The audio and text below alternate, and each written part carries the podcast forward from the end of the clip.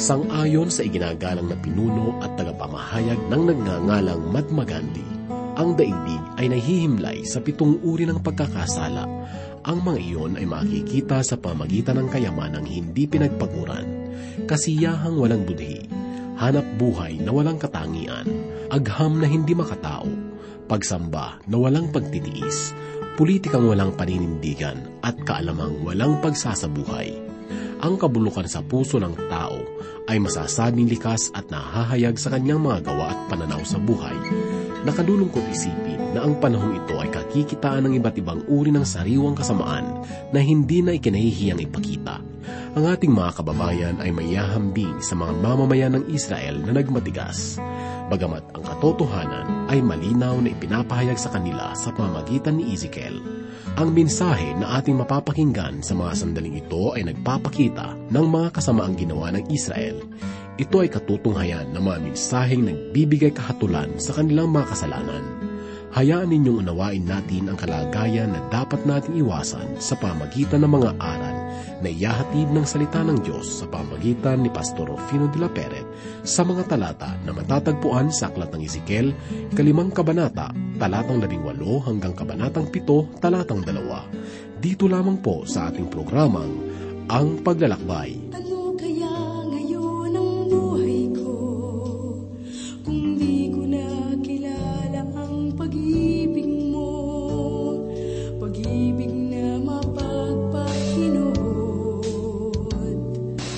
Isang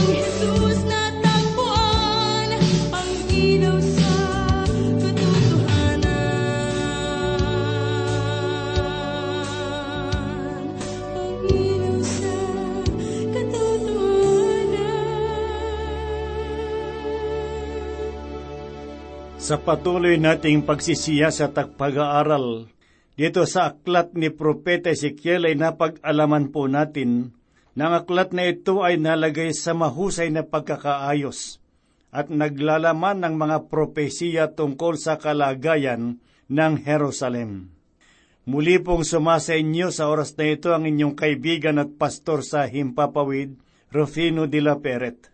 Hahanguin po natin sa oras na ito ang ating pag-aaral at pagbubulay dito sa Kabanatang 5, talatang 18, hanggang sa Kabanatang 7, ikalawang talata. Sa pagkakatong ito, malalaman po natin na ang pahayag ni Sikiel ay nabaling sa kabuang kalagayan ng bansang Israel. Ang malawak na sakop nito ay naganap sapagkat ang hatol ay dumating sa buong nasasakupan ng bayan.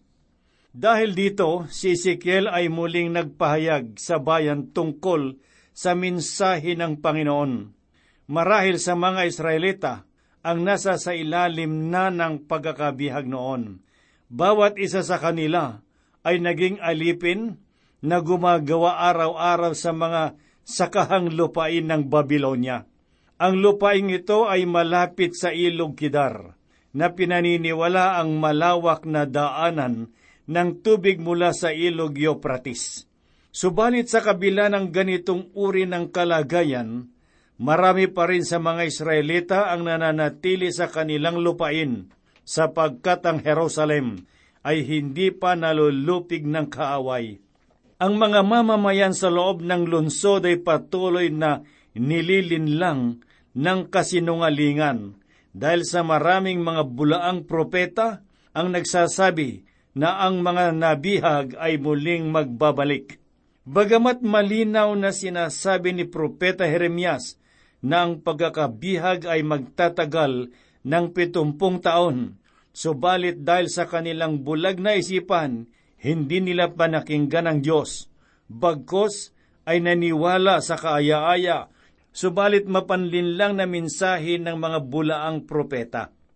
Ang ganitong uri ng katugunan ay maihambing natin sa kasalukuyang pananaw ng tao tungkol sa salita ng Diyos.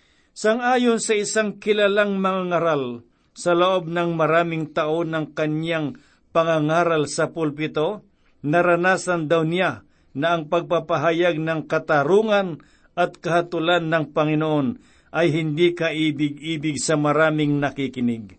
Natuklasan niyang ang pangangaral ng mga gayong paksa ay nakasasakit sa kalooban at damdamin ng mga tao, sapagkat marami ang nagaakala na ang Diyos ay pag-ibig lamang na walang kakayanan na tumupad at gumawa ng kanyang mga hatol.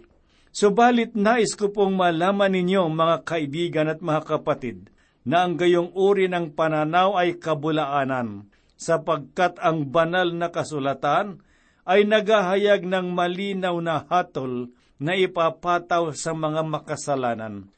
Ngayon ay tunghayan po natin sa mga sandaling ito ang ika-anim at ikapitong kabanata dito sa aklat ni Propeta Ezekiel.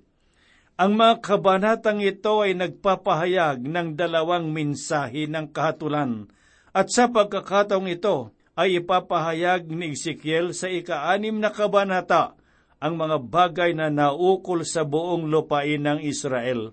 Simulan po natin ang mga pahayag na nasusulat dito sa unang talata ng ika-anim na kabanata na ganito po ang sinasabi. Ang salita ng Panginoon ay dumating sa akin na sinasabi, Ang ganitong uri ng panimula ay matatagpuan rin natin sa unang talata ng ikapitong kabanata rito sa Aklat ni Ezekiel.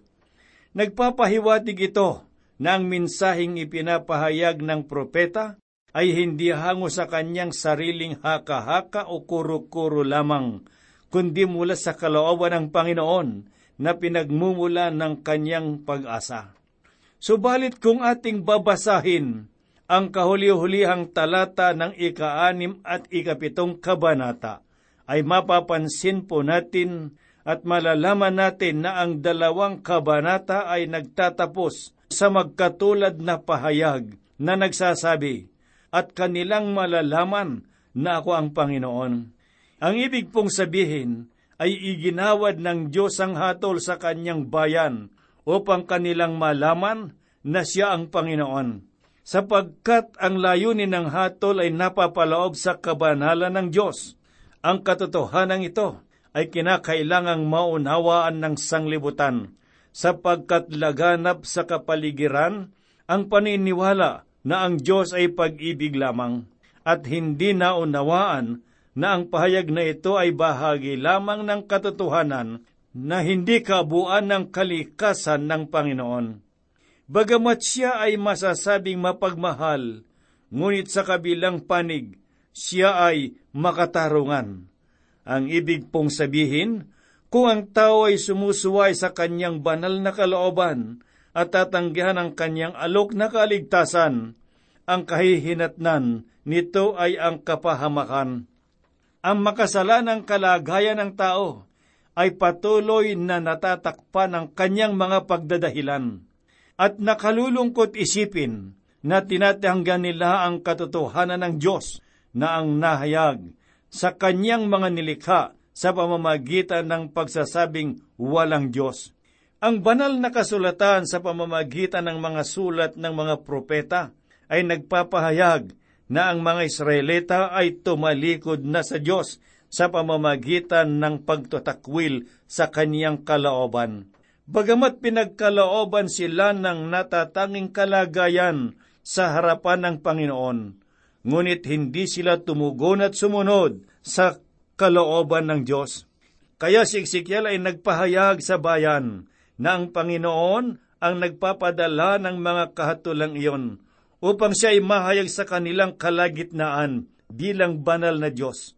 At ang mga kahatulang iyon ay nahayag sa masalimuot na karanasan at pagdurusa na maging si Apostol Pablo ay nagsabi sa kalawang Korinto Kabanatang 5, talatang labing isa na ganito po ang kanyang tinuran.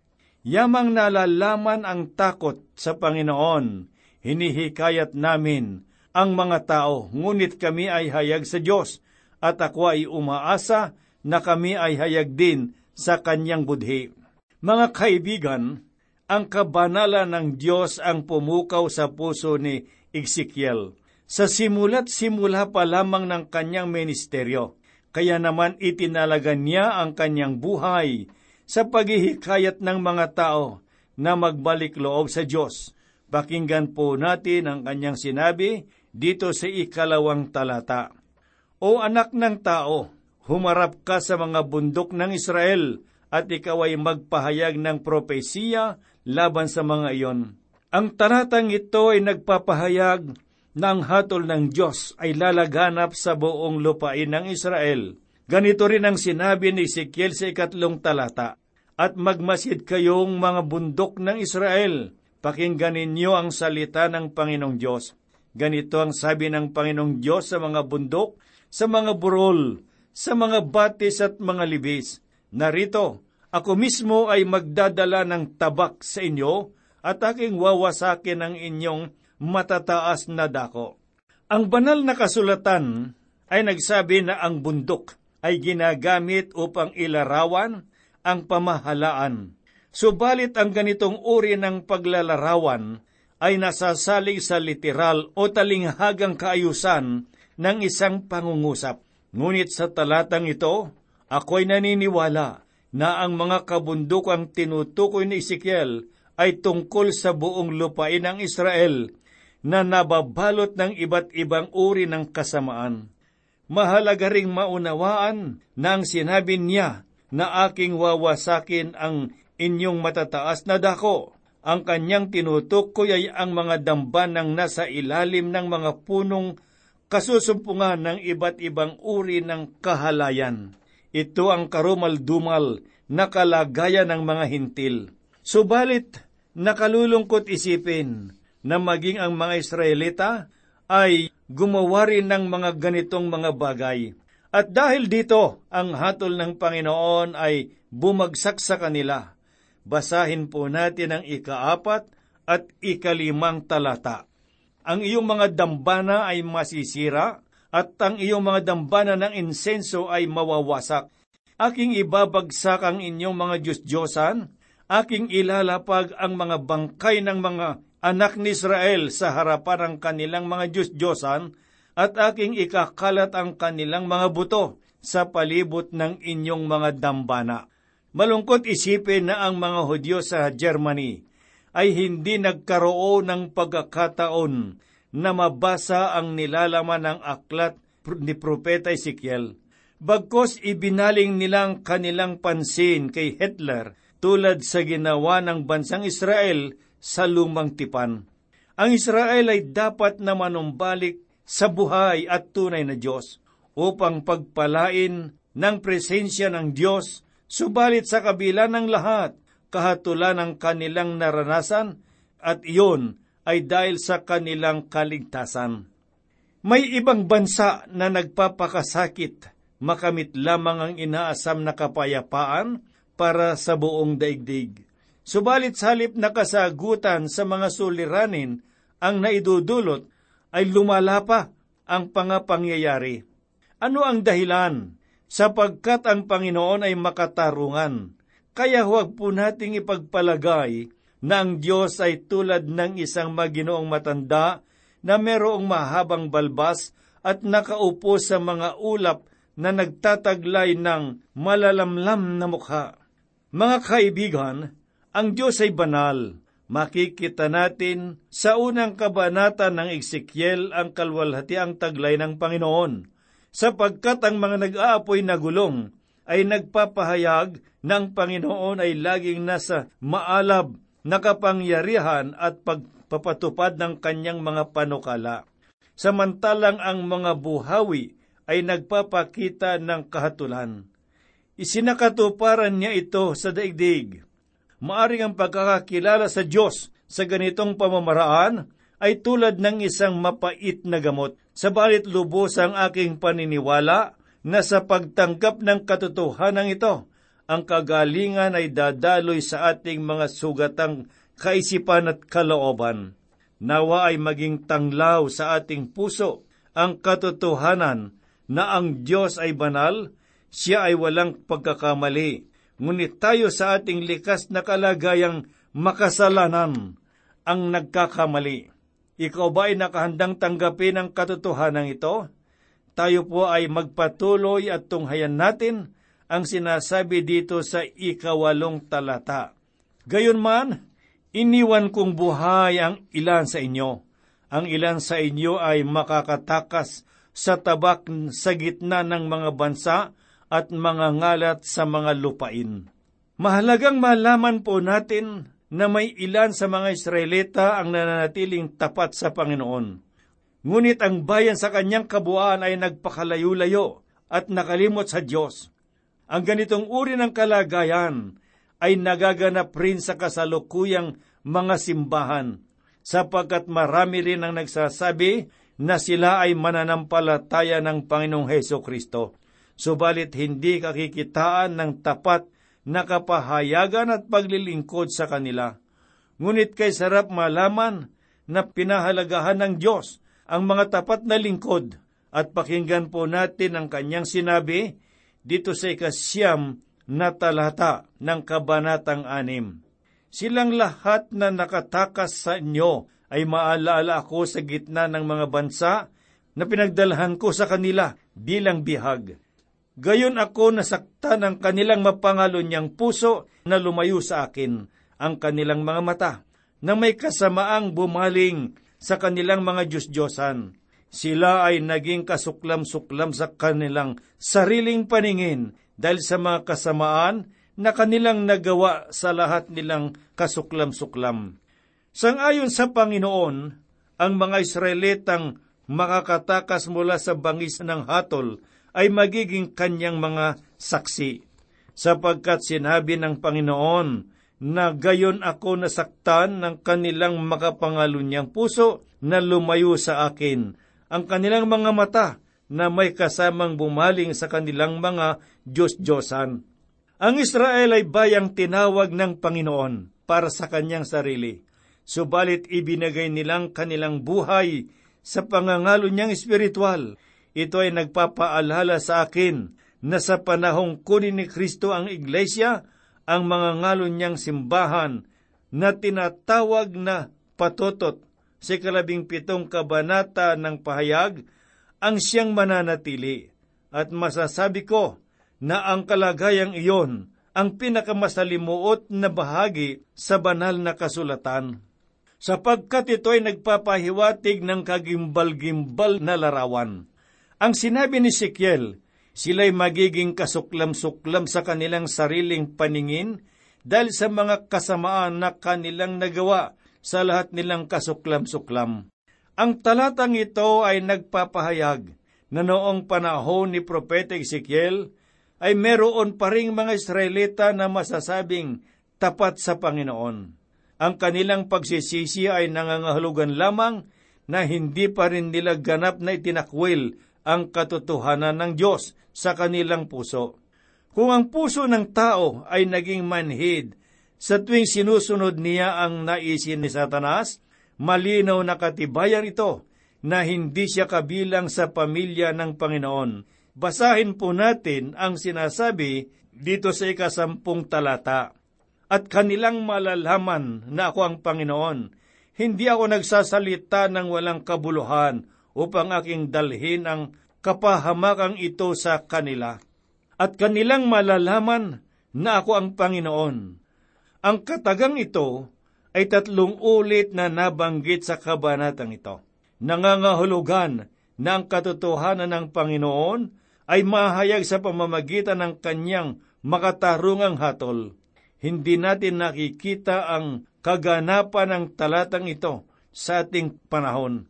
Ngunit ang talata ay nagsasabi na sa halip na kilalanin ng mga Israelita ang kapangyarihan ng Panginoon sa mga pangyayari, Sinabi nila na wala na ang Panginoon, siya ay patay na.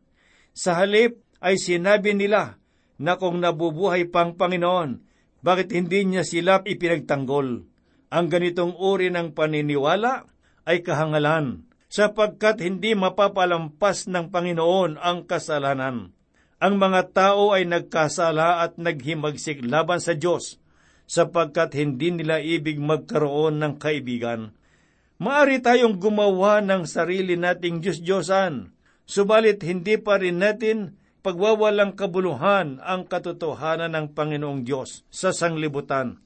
At siya ay magpapatuloy sa kanyang paghatol sapagkat ang sinabi ng Panginoon na ganito pong ating mababasa sa ikalabing tatlong talata. Inyong malalaman na ako ang Panginoon kapag ang kanilang mga patay na tao ay nakahandusay nakasama ng kanilang mga Diyos-Diyosan sa palibot ng kanilang mga dambana, sa ibabaw ng bawat matataas na burol, sa lahat ng mga bundok at sa ilalim ng bawat sariwang punong kahoy at sa ilalim ng bawat mayabong na insena na kanilang pinaghahandugan ng mga mabangong samyo sa lahat nilang mga Diyos-Diyosan. Sangayon sa mga tagapag-ulat, ang pag-uusig na ginawa ni Hitler laban sa mga Hodyo ang nagbunsod sa kanilang kalooban na lalong lumapit sa Diyos. At bilang patunay, ang Europa ngayon ay nagtataglay ng maraming grupo ng mga mananampalataya bunga ng gayong paghihirap. Ang iba sa kanila ay nalimutang pansamantala, ang iba naman ay malimit na mabanggit sa mga pag-uulat. Subalit ang gayong karanasan ay nagdulot ng kaligtasan para sa iba. Kaibigan, kailangan nating maunawaan ang pagkilos ng Diyos sapagkat hindi niya pinagkait ang kaisa-isa niyang anak na namatay sa krus upang tubusin tayo mula sa ating mga kasalanan. Ang sinabi ng Panginoon sa ibabaw ng bawat mataas na burol, sa lahat ng mga bundok sa ilalim ng bawat sariwang punong kahoy, at sa ilalim ng bawat mayabong na insena na kanilang pinaghandugan ng mga mababangong samyo sa lahat nilang mga Diyos-Diyosan. Ipinakita ng Panginoon ang malinaw na dahilan kung bakit dumating ang hatol sa buong lupain ng Israel. Maraming nagsasabi na ang Palestina ay kinaroroonan ng gatas at pulot pukyutan. Subalit ito ay hindi totoo, sapagkat ang hatol ay lumaghanap sa lupain. Kaya inyunat ng Panginoon ang kanyang mga kamay upang isakatuparan ng kanyang lupain. Pakinggan po natin ang sinasabi dito sa ikalabing apat na talata. Sa lahat ng kanilang tirahan, aking iuunat ang kamay ko laban sa kanila at gagawin kong sira at giba ang kanilang lupain mula sa ilang hanggang sa Ribia at kanilang malalaman na ako ang Panginoon. Ang kalagayan ng Jerusalem at Jericho noong panahong iyon ay hindi na ganoon kaganda ngayon. Mga kaibigan at mga kapatid, ang pagkakilala sa Panginoon ay ang layunin at naisipahayag ni Ezekiel sa mga Israelita, sapagkat siya naniniwala na sa pagkakaroon ng pagkakakilala sa tunay na Diyos, ang Israel ay magtatagumpay. Ipagpapatuloy po natin ang ating pag-aaral at pagbabasa ng salita ng Diyos dito sa una at ikalawang talata ng ikapitong kabanata na ganito po ang kanyang sinabi. Bukod dito, yung salita ng Panginoon ay dumating sa akin na sinasabi, O anak ng tao, ganito ang sabi ng Panginoong Diyos sa lupain ng Israel. Wakas na, ang wakas ay dumating na sa apat na sulok ng lupain. Manhid ng kanilang mga puso sa salita ng Diyos at ang wakas ay dumating. Ang pagsisisi ay huli na sapagkat ang katuparan ng propesiya ay dumarating sa buong lupain ng Jerusalem at ang mga tao ay tumatangis. Ang mga mensaheng ito ay malinaw na pagpapahayag ng salita ng Diyos ay katotohanan. Ipinakita ni Propeta Ezekiel ang matyagang paghihintay ng Panginoon sa mga taong nangangailangan ng pagsisisi.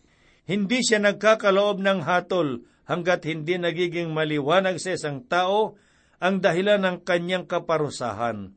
Ngayon ay pagbalik tanawan po natin ang ginawa ni Kristo na bagamat anak siya ng Diyos at walang bahid dungis at kasalanan ay namatay para sa ating mga kasalanan upang tayo ay maligtas. Ibukas po natin ang ating mga kalooban sa pag-ibig ng Diyos upang sa pamamagitan ng kanyang liwanag ay makamtan natin ang kaligtasan tungo sa buhay na walang hanggan.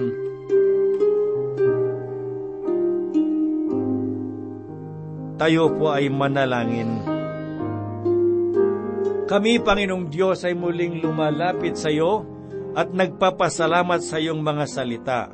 Iyo pong pagpalain sa buhay at puso ng bawat nakikinig upang sa gayon, Panginoon, ay matugunan ang kanilang mga kalagay at pangangailangan sa mga nasa bilangguan, ay gayon din, Panginoong Diyos, sa mga nasa pagamutan o sa mga tahanan na mayroong dinaramdam. Idinadalangin ko po sa iyo ang kanilang kaligtasan at lunas ng kanilang mga karamdaman. Gayun din idinadalangin ko po, Panginoong Diyos, na pagpalain mo ang gawain ng Transworld Radio dito sa buong kapuluan. At gayon din po, Panginoong Diyos, idinadalangin ko sa iyo ang mga kaibigan at mga kapatid na katuwang namin sa gawain ito. Mangusap ko pa sa kanila at ibuhas mo ang iyong biyaya at pagpapala sa bawat isa sa kanila. Kami po'y umaasa na ang lahat ng ito dinirig mo tutugunin sapagkat hinihiling po namin ang lahat sa banal mong pangalan. Amen. Sinasamba kita, Panginoon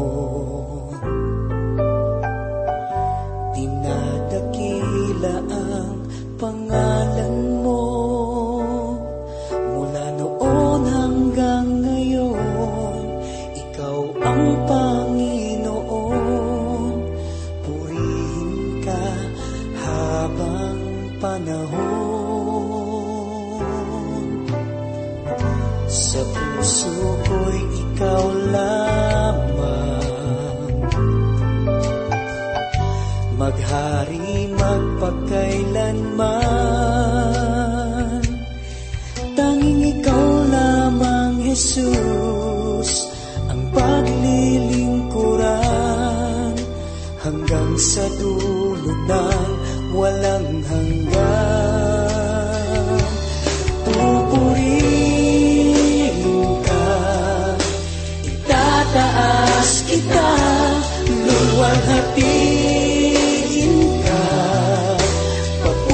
magsamba Dahil sa pag-ibig sa akin Kinuha mo aking dalahin Pupurihin ka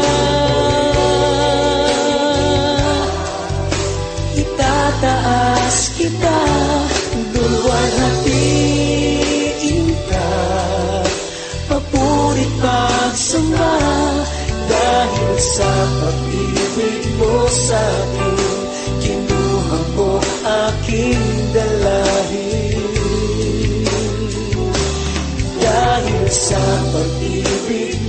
sa Kinuha kinuha mo aking dalahin. Dahil sa pag-ibig mo sa akin